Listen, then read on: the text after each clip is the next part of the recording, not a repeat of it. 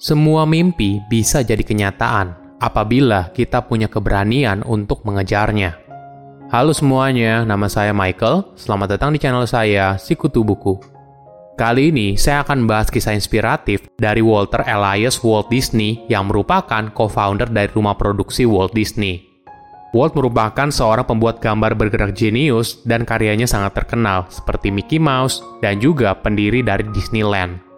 Sebelum kita mulai, buat kalian yang mau support channel ini agar terus berkarya, caranya gampang banget. Kalian cukup klik subscribe dan nyalakan loncengnya. Dukungan kalian membantu banget supaya kita bisa rutin posting dan bersama-sama belajar di channel ini. Walt Disney lahir di Chicago pada tahun 1901. Dia merupakan anak keempat dari lima bersaudara. Ayahnya merupakan tipe orang yang pendiam dan penyendiri, sedangkan ibunya merupakan sosok yang hangat, penuh cinta, dan pengasuh dalam hidupnya. Saat Walt kecil, dia mengalami hidup yang berpindah-pindah, dari Chicago kemudian ke Missouri, hingga akhirnya keluarganya menetap di Kansas City saat dia berumur 9 tahun. Walt tidak lahir dalam keluarga yang berkelimpahan. Dia menjadi loper koran saat masih duduk di bangku sekolah. Saat di Missouri, Walt mulai menggambar dan melukis. Kemudian hasilnya dia jual ke tetangga dan teman keluarganya. Kegiatan menggambarnya dilanjutkan juga ketika dia di sekolah. Walt mengambil kelas menggambar dan fotografi. Dia kemudian menjadi kartunis untuk koran sekolahnya. Namun, ketika usianya 16 tahun, hidupnya tiba-tiba berubah 180 derajat. Amerika memasuki era Perang Dunia Pertama. Sebagai anak muda yang cinta negaranya, Walt berusaha untuk mendaftar di bagian militer namun ditolak karena usianya tidak mencukupi. Dia tidak menyerah. Walt lalu memalsukan tahun lahirnya, hingga akhirnya dia bergabung di bagian Palang Merah. Selama perang, dia menghabiskan banyak waktu di Perancis untuk mengendarai mobil ambulans dan membantu kegiatan operasi pasca perang. Setelah perang selesai, Walt lalu kembali pulang ke Kansas. Di sana, kakaknya yaitu Roy Disney membantu dia untuk mendapatkan pekerjaan di Passman Rubin Art Studio Walt bertugas untuk membuat iklan untuk koran dan majalah. Di sana, Walt bertemu kartunis yang lain hingga menjadi sahabat seumur hidupnya, yaitu Ubi Eworks. Keduanya lalu memutuskan untuk mendirikan perusahaan mereka sendiri bernama Eworks Disney Commercial Artists. Namun sayangnya tidak berjalan baik. Jadi, Walt pun lalu mencari pekerjaan lain di Kansas City Film Ad Company. Perusahaan ini membuat iklan dalam bentuk kartun dengan menggunakan potongan kertas. Inilah momen pertama kalinya Walt bersinggungan langsung dengan dunia film dan animasi kartun. Dunia ini membuat Walt langsung jatuh cinta. Suatu hari, Walt meminjam kamera dari kantornya untuk membuat film kartunnya sendiri di halaman belakang rumahnya. Walt menyebutnya sebagai Love Ograms dan menjualnya ke teater Newman di Kansas City. Animasi Walt sangat populer di Kansas City hingga akhirnya dia mampu mendirikan studio sendiri dan merekrut tim animatornya. Jadi, saat itu Walt berumur 20 tahunan dengan perasaan bahagia dan spontan membuat film pendek berdasarkan dongeng yang sudah ada melalui proses coba-coba. Kemudian, sebuah perusahaan bernama Pictorial Clubs menandatangani kontrak dengan Love Ograms Company yang menyatakan kalau Walt dan rekan kerjanya akan mendapatkan 11.100 dolar untuk animasi Love Ogramnya. Namun sayangnya, Pictorial Clubs bangkrut dan hanya membayar Love Ograms sebesar 100 dolar. Kejadian ini membuat Walt sangat kecewa. Dia lalu menuntut Pictorial Clubs, walaupun menang, Walt hanya menerima kompensasi yang sedikit. Dia lalu memulai proyek Alice Wonderland. Ini merupakan proyek yang beresiko, karena Walt harus memasukkan karakter live action ke dalam dunia animasi. Pada masa itu, ini bukan merupakan hal yang mudah. Namun sayangnya, proyeknya baru setengah berjalan, Walt sudah kehabisan uang dan Love Ograms bangkrut. Pada bulan Juli 1923, Walt menjual kameranya dan menggunakan sisa uangnya untuk pergi ke Hollywood. Dia memutuskan untuk masuk ke dalam bisnis motion picture dan membayangkan dirinya sebagai direktur. Di sana, dia tinggal bersama pamannya sambil mencari pekerjaan. Namun sayangnya, setiap studio yang ada di sana menolak dirinya. Sebagai usaha terakhir, akhirnya dengan rasa keengganan, Walt kembali lagi ke bisnis animasi. Dia pun lalu mengirim hasil karya Alice Wonderland setengah jadinya ke sebuah distributor di New York, dan akhirnya Walt berhasil mendapatkan kontrak kerja. Bersama Roy dan Eworks, mereka mendirikan Disney Brothers Studio.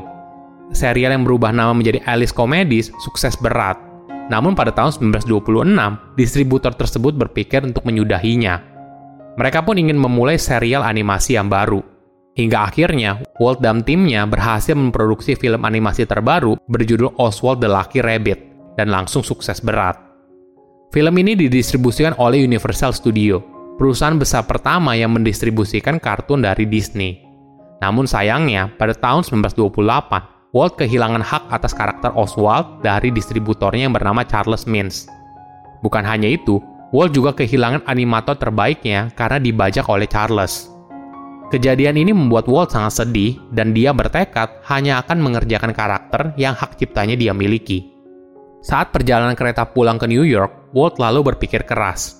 Karakter baru apa sebagai pengganti dari Oswald? Hingga akhirnya dia terpikir sebuah ide yaitu seekor tikus yang awalnya bernama Mortimer, kemudian akhirnya dikenal sebagai Mickey Mouse.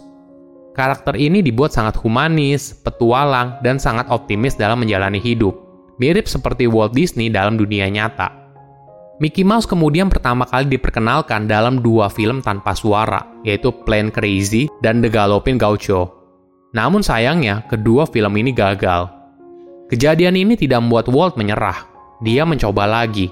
Kali ini ditambah dengan teknologi suara dalam film pendek berjudul Steamboat Wiley. Namun masalah baru muncul, karena tidak ada pengisi suara yang bisa menggambarkan Mickey Mouse seperti di benak Walt.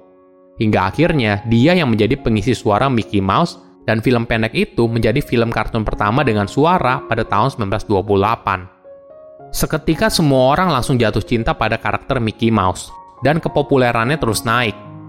Enam tahun kemudian, Walt kembali dengan ide yang out of the box.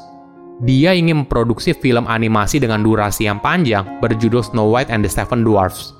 Semua orang pada masa itu merasa kalau ide itu sangat beresiko dan buruk. Istri dan kakaknya berusaha untuk meyakinkan Walt tidak melanjutkan idenya.